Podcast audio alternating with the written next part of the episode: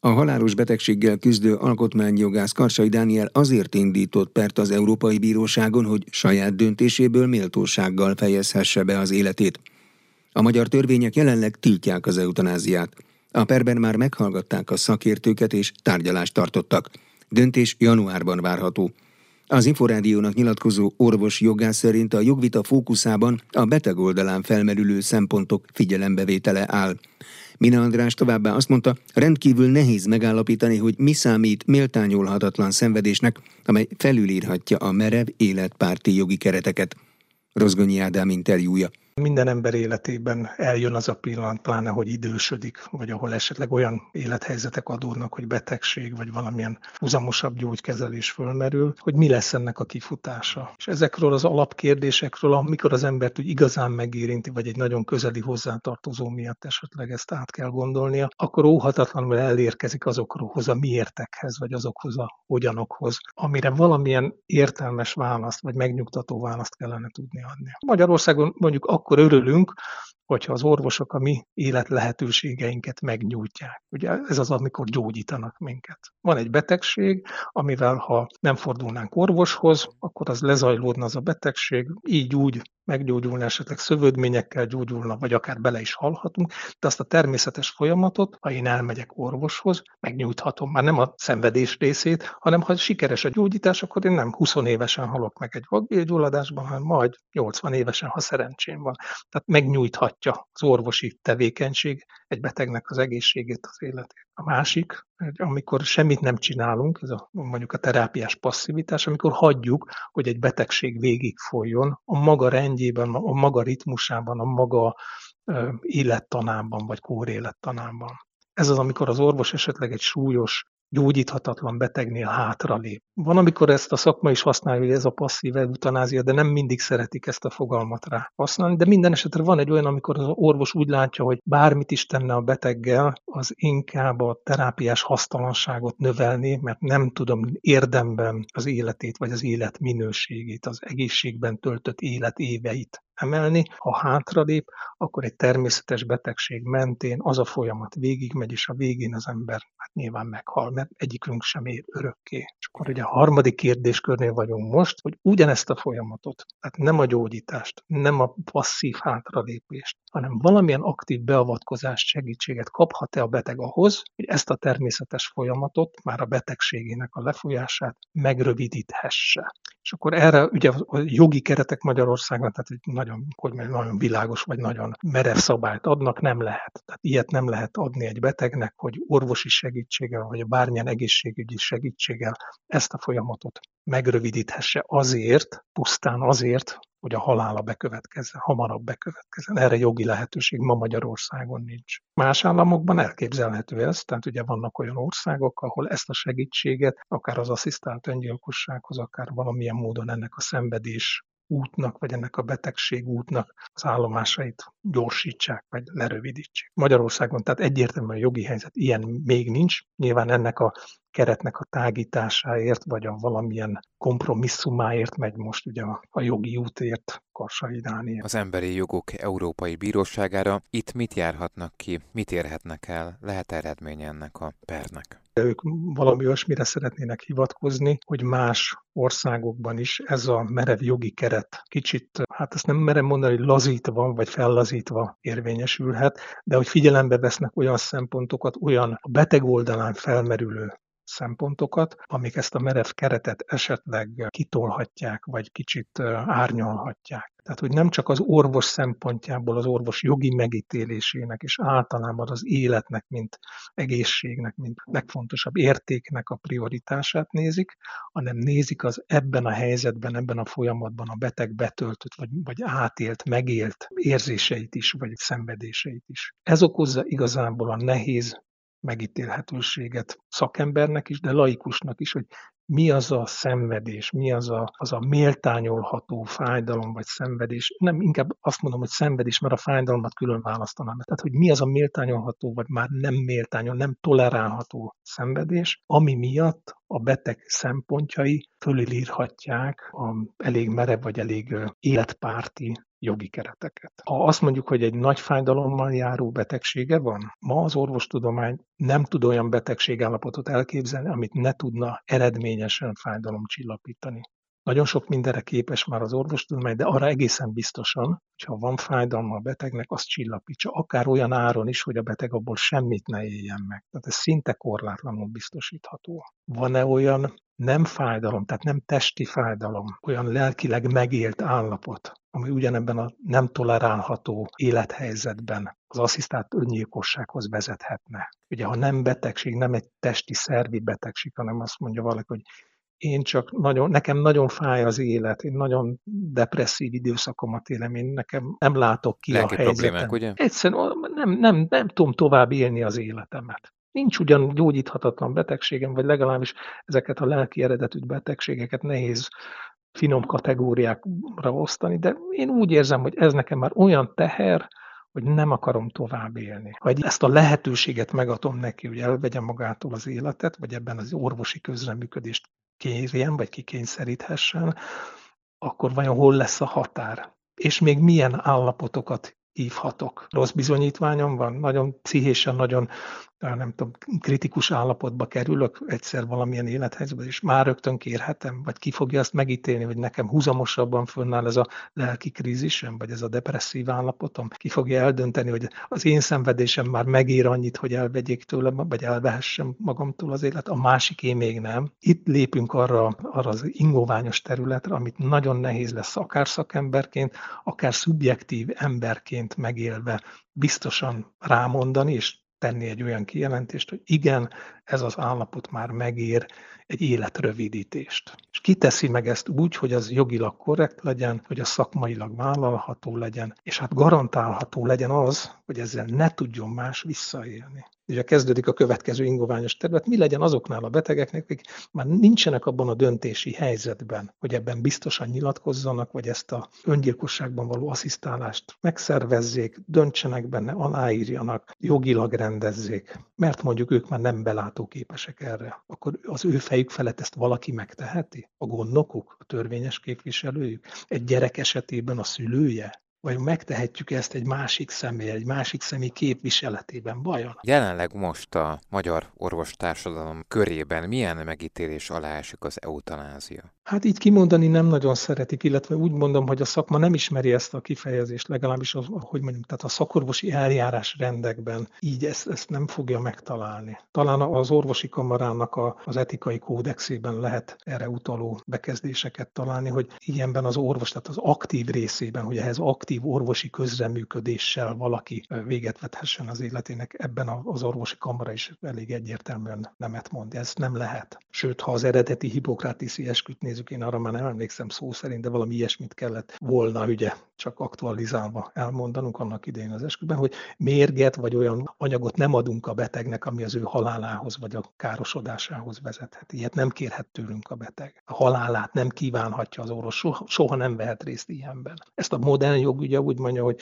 semmi olyan eljárásban nem vehet részt az orvos, ami a beteg számára méltánytalan vagy, vagy olyan szenvedéssel járna, pláne esetleg valami büntető jellegű dologgal járna. Tehát ilyenben az orvos nem lehet közreműködő fél. De akkor a betegek meg újra visszakérdeznek, hogy de kérem, doktor, az én szenvedésem az nagyon erős, vagy nem tudok ezzel megküzdeni. Kilátástalan az életem, van egy gyógyíthatatlan betegségem, ebben tényleg nem léphet semmit, nem, nem rendelkezhet ebben, nem tud ebben, nem tud erre a panaszára, vagy erre az igényére megoldást találni. És akkor a magyar jog azt mondja, hogy de igen, igaz, hogy szűk keretek között, de akinek gyógyíthatatlan betegsége van, akinek ez a betegsége rövid időn belül halálhoz vezetne, még a megfelelő orvosi eljárások mellett is. A rövid idő alatt mondjuk azt írjuk, hogy pár hete, néhány hónapja van hátra, semmiképpen nem évek. Tehát mit tudom, fél éven belül ez egyébként is halálhoz vezetne, és súlyos állapotot okozná ez a betegség, azt kérheti az orvosát, hogy lépjen hátra őt már invazív módon ne kezeljék, őt már intenzív osztályon ne rakják tele csövekkel, gépekkel, mesterségesen ne tartsák fönn az életét, és ha ilyet kér, és ezt megfelelő jogi formába önti, akkor az orvos ezt méltányolni fogja.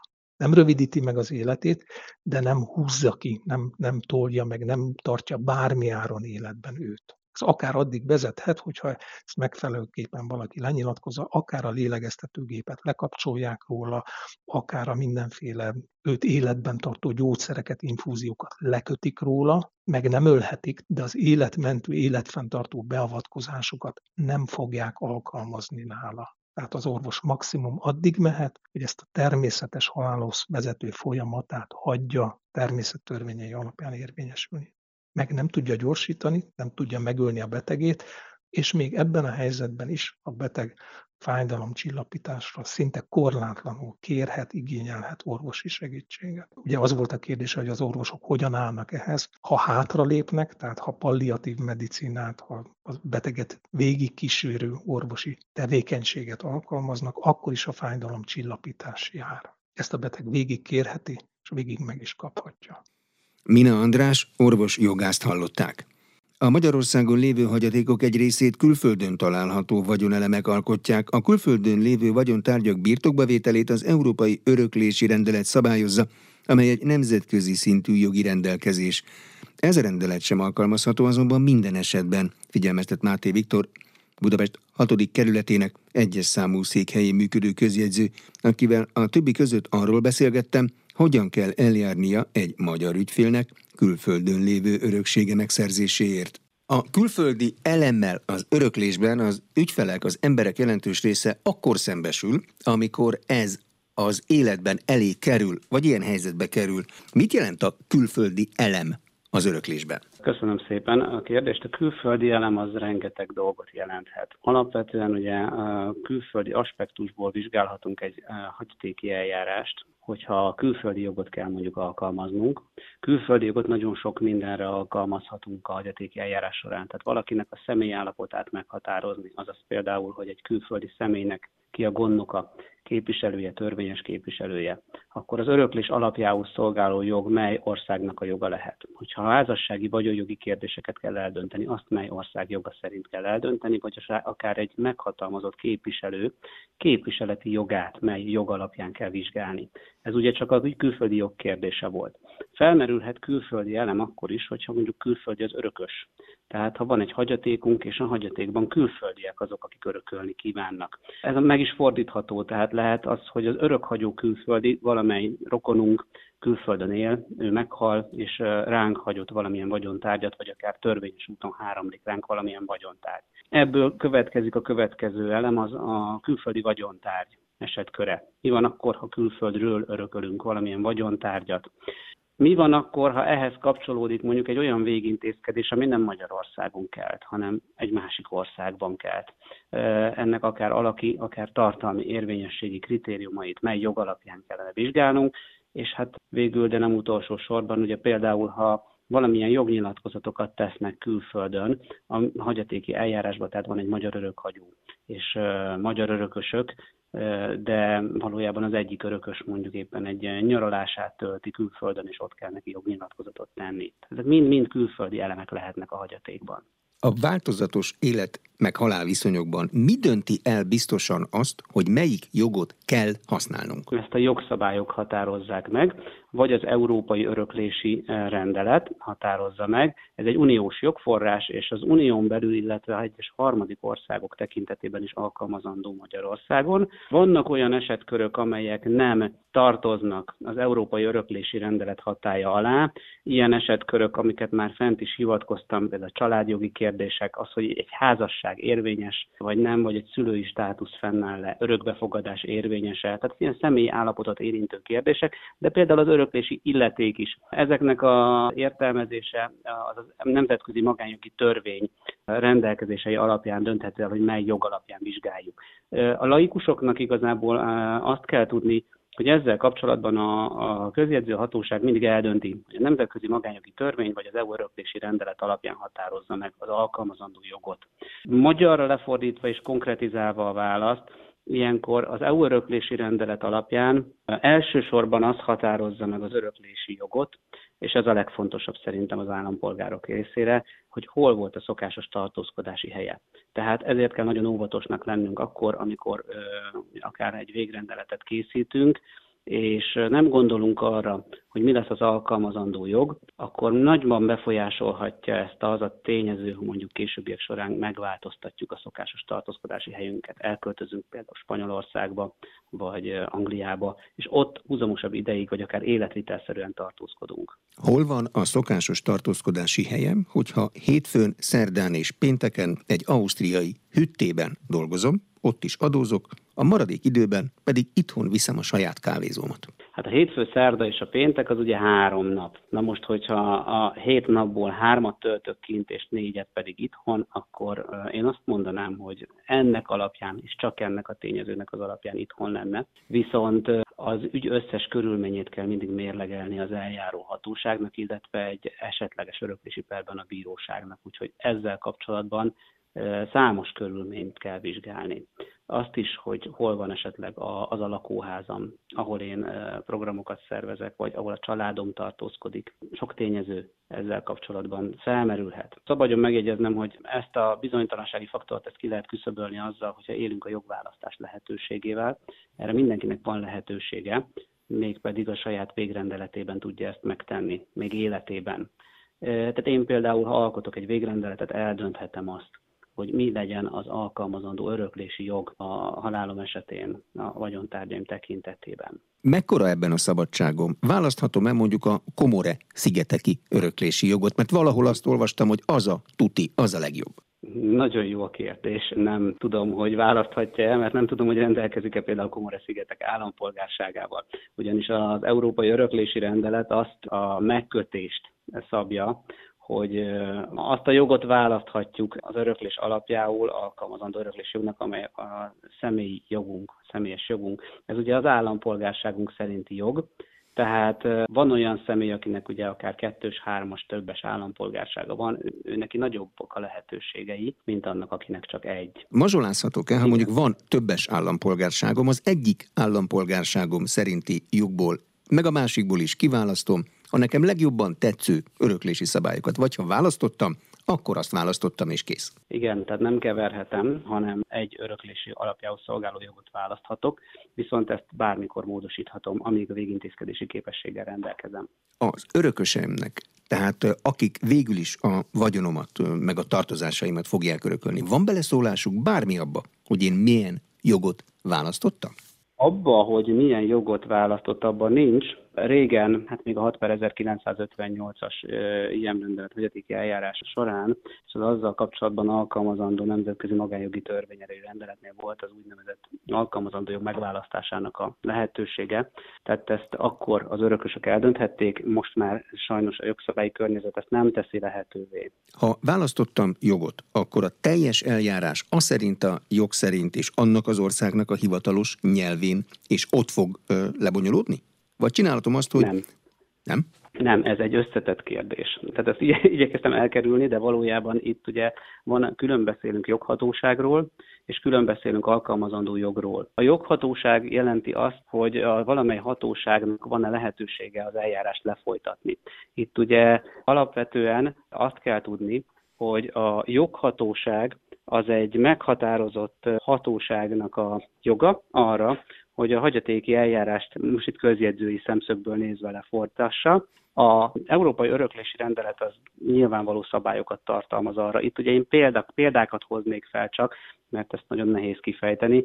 Általában az a lényeg, hogy azon ország hatósága folytatja le az eljárást, akinek az ügy összes körülményét tekintve a leginkább megvan a lehetősége arra, hogy az eljárást a lehető legkönnyebben és leggyorsabban lefolytassa. Vannak főszabályok, tehát kizárt és kizárólagos rendelkezések. Például magyar állampolgár belföldi hagyatékát minden esetben magyar közjegyző folytatja le, míg a külföldi állampolgárnak a külföldi vagyonára vonatkozó eljárást azt meg a külföldi hatóság folytatja le. Az alkalmazandó eljárási jog kérdés az, az nagyon egyszerű, mert ha a magyar közjegyző Magyarországon folytatja le, akkor mindig a magyar jog szerint folytatja, a magyar eljárás jog szerint. És visszakanyarodva az első kérdésére, kifejezett jogot alkalmazunk-e vagy sem? Hát nem, hanem ö, itt ugye alkalmazunk egyrészt öröklési jogot, tehát meghatározhatja a végrendeletében az örökhagyó, hogy mely ország joga legyen az alkalmazandó. Például egy egyiptomi állampolgársággal is rendelkező örökhagyó mondhatja, hogy az egyiptomi jog legyen az alkalmazandó az öröklésre.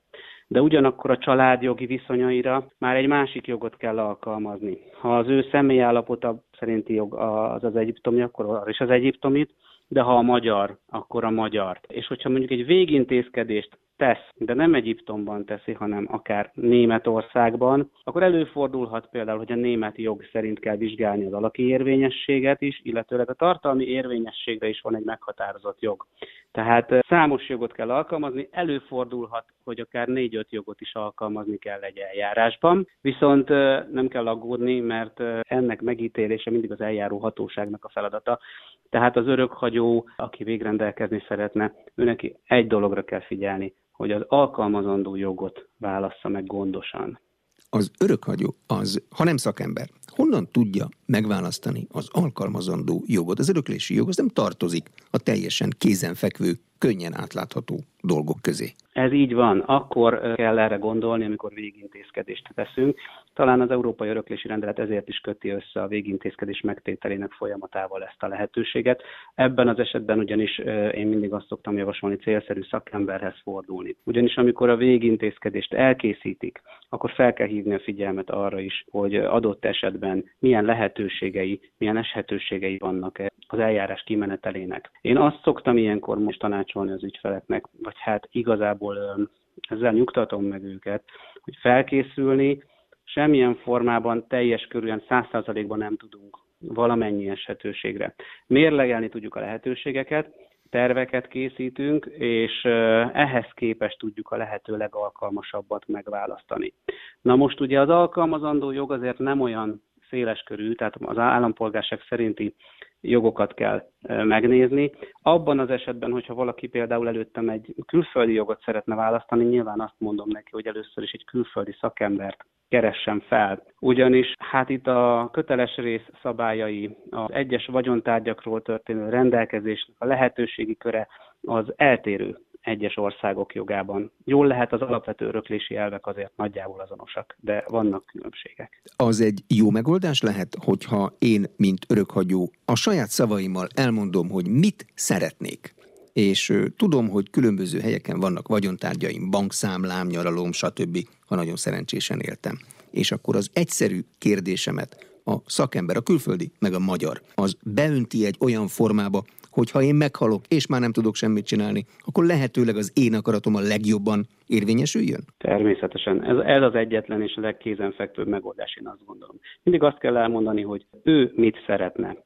Az, hogy ezt hogyan lehet megvalósítani, az a szakembernek a feladata, hogy ezt eldöntse. Máté Viktor Budapest 6. kerületének egyes számú székhelyén működő közjegyzőt hallották. Paragrafus. Minden, ami jog.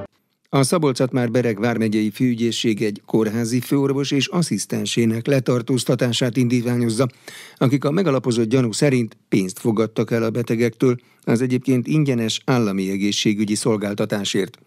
Az ügy részleteiről Rozgonyi Ádám kérdezte Borsodi Bús emesét, a szabolcs már Bereg vármegyei főügyészség helyettes sajtószóvivőjét. A betegek ingyenes állami egészségügyi ellátást vettek igénybe, ezért természetesen az orvosnak és az asszisztensének sem járt volna pénz. Ennek ellenére mindketten rendszeresen vettek el a betegektől 5 és 60 ezer forintig terjedő összegeket. Olyan betegek is voltak, akik rendszeres felülvizsgálatok során minden alkalommal adtak pénzt az orvosnak. A rendőrség a főorvos 18 rendbeli önálló intézkedésre jogosult személy által üzletszerűen elkövetett vesztegetés elfogadásának büntettével gyanúsította meg, míg asszisztensét 11 rendbeli üzletszerűen elkövetett vesztegedés elfogadásának büntettével. Ez mindkét bűncselekmény igen nagy tárgyi súlyú, az orvos esetében 5-től 10 évig terjedő, míg az asszisztens esetében 2-től 8 évig terjedő szabadságvesztés büntetéssel fenyegetett cselekmény. Éppen ezért az ügyészség álláspontja szerint a szökés és elrejtőzés veszélye mindkét gyanúsítottal szemben fennáll, ráadásul az orvos jó anyagi körülmények között él, és akár külföldön is elrejtőzhet. Fennáll annak a veszélye is, hogy szabadlábon befolyásolnák a tanukat, vagy eltüntetnék a bizonyítékokat, mivel adat van arra, hogy a jelenleginél jóval nagyobb számú betegtől fogadtak el pénzt. ezen személyek gyanúsítottkénti kihallgatása várható még az ügyben. Annak veszélye is fennáll, hogy a letartóztatások nélkül újabb bűncselekményt követnének el, hiszen hosszabb időn át tartott a bűncselekmény sorozat. Erre tekintettel a főügyészség azt indítványozta, hogy a bíróság egy hónapra rendelje el a gyanúsítottak letartóztatását. Pénteken megtörtént az ülés, ezen a Nyíregyházi Járásbíróság nyomozási bírója mindkét gyanúsítottal szemben az ügyészi indítványtól eltérően bűnügyi felügyeletet rendelt el.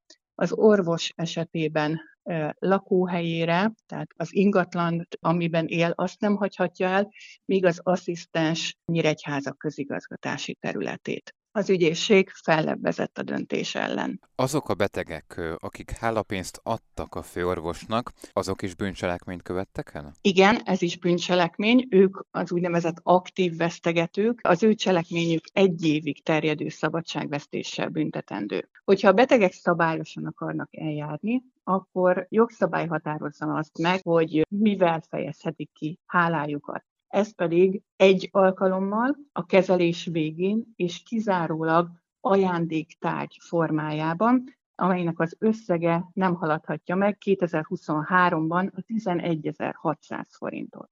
Tehát sem ajándék utalvány nem jöhet szóba, készpénz pedig fel sem merülhet. Kizárólag ajándéktárgyat adhatnak a betegek. Krónikus betegeknél van még egy olyan szabály, hogy két havonta ugyanilyen összegű ajándéktárgyal fejezhetik ki az orvosnak a hálájukat. Borsodi Busemesét a szabolcs már Beregvár megyei főügyészség helyettes sajtó szóvivőjét hallották. Paragrafus. Minden, ami jog. Az ünnepek előtti néhány hét kiemelten nagy küldeményforgalommal járó időszak a postai szolgáltatók számára.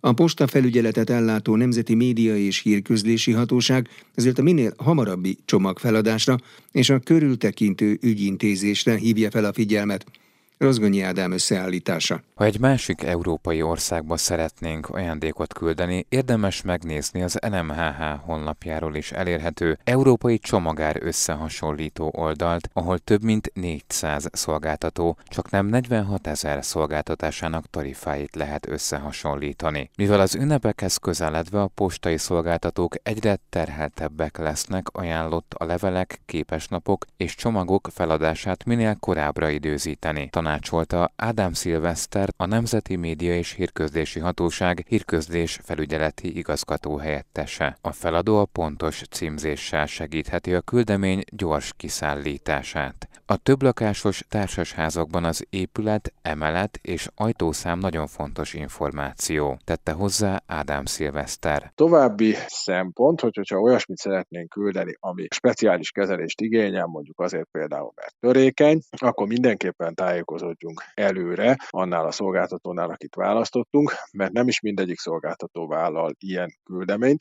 ha pedig igen, akkor pedig rendszerint valamilyen feltételeket szabnak, tehát például előírják, hogy milyen csomagolásban kell a küldeményünket feladnunk. Ha külső sérüléssel érkezik meg a csomag, arról mindenképpen szólni kell a kézbesítőnek, aki a kézbesítési okiraton jelzi a sérülés tényét. Ha csak a felbontás után derül ki, hogy megsérült a tartalom, azt a kézbesítést követő három munkanapon belül tudja a címzett a postai szolgáltató felé írásban jelezni és jegyzőkönyv is bevetetni. Hogyha mondjuk egy értékes küldeményt szeretnénk küldeni, akkor ott gondoljunk arra, hogy érdemes a szolgáltatónál biztosítást kötni rá, vagy más hasonló értéknyilvánítás szolgáltatást igénybe venni, mert hogyha a küldeményünk megsérül vagy elveszik, akkor a kártérítést azt ennek az alapján fogják tudni majd fizetni. Kártérítést csak az egyedi azonosító számmal rendelkező küldemények esetén adnak. Szintén nagyon fontos az előzetes információszerzés az élelmiszerek, például az ilyenkor szokásos beigli küldésénél. A gyakorlatban azért nem lehet azt teljes biztonsággal garantálni, hogy egy küldemény mondjuk másnapra megérkezik, vagy harmadnapra megérkezik, és természetesen az is előfordulhat, hogy a címzet nem tudja rögtön átvenni, és akkor raktározni kell, és hát ha közben megromlik, akkor ezzel teljesen biztosan nem szerzünk örömet neki. Hogyha meg a szolgáltatónak a feltételei szerint nem is küldhettünk volna így élelmiszert, akkor még a kártérítésre sem számíthatunk. A postai szolgáltatással összefüggő panaszok kivizsgálása elsődlegesen a szolgáltató feladata, akinek 30 napja van az írásban benyújtott panasz kivizsgálására. Nyolcan vehették át az Emberi Méltóság védelméért díjat a Kulturális és Innovációs Minisztérium elismerését. Mindannyian a bántalmazott nőkért küzdenek. Magyarországon az elérhető statisztikák szerint havonta legalább három nőt öl meg jelenlegi vagy volt férje, élettársa, partnere. Azok száma pedig, akik a mindennapok során testi, lelki, szexuális bántalmazásnak vannak kitéve, több ezres nagyságrendű lehet. November 25-e a nők elleni erőszak megszüntetésének világnapja. Tatár Tímea Hornung Ágnes családügyekért felelős államtitkárt kérdezte egyre nagyobb figyelmet kap ez mind Magyarországon, mind Európában tekintettel arra, hogy egyre nő az áldozatoknak a száma. Sajnos Magyarországon is azt látjuk, hogy egyre magasabb azon nők száma, akik olyan eseményekről tudnak beszámolni, mint családon belüli erőszak, vagy bántalmazás, vagy emberkereskedelem áldozataivá lesznek. Ez ellen a múltban is harcoltunk, és a jövőben is harcolunk. 2010 óta a családbarát fordulat óta a krízisközpontok és a titkos menedékházak férőhely száma meg háromszorozódott, így ma már mindig van üres férőhely, ahova egy bántalmazott egy krízis helyzetben el tud jutni, ahol biztonságban van, illetve új ellátási formaként létrehoztunk egy olyan ambulanciát, aminek a feladata a kapcsolati erőszak korai fázisában történő segítségnyújtás. Most hét ilyen ambulancia üzemel. Az a célunk, hogy minden vármegyében és Budapesten külön is legyen elérhető egy ilyen ambulancia, ahol még név nélkül tudnak akár egy ilyen korai családon belüli erőszak helyzetben is a sértettek segítséget kérni. A Világnap alkalmából most egy konferenciát szerveztek, illetve átadták az emberi méltóság védelméért díjat is. Mit kell tudni erről az elismerésről? A Kulturális és Innovációs Minisztérium idén 8 embert díjazott az emberi méltóság díjjal. Ez a 8 ember olyan munkát végzett, olyan kiemelkedő munkát végzett az áldozatsegítés területén, amelyek sok embernek segítettek egészen mélyről felállni. Olyan példákat hallhattunk itt a konferencián, amik tényleg szívszorítóak, és amelyeket azt gondolom, hogy nagyon sok embernek meg kell ismernie, hiszen ez egy olyan terület, ahol az áldozatok nehezen nyílnak meg, hiszen egy nagyon nehéz élet élethelyzetben vannak, és azok, akik őket felkarolják és segítik, és kisegítik őket ebből a mély életszakaszból, ebből a gödörből, amiben vannak, mindenféleképpen elismerést érdemelnek, őket díjaztuk. Hornung Ágnest a Kulturális és Innovációs Minisztérium család ügyekért felelős államtitkárát hallották. Paragrafus. Minden, ami jog. Jogi magazinnal legközelebb egy hét múlva jelentkezünk. Munkatársam Rozgonyi Ádám nevében is köszönöm figyelmüket, Exterde Tibor vagyok.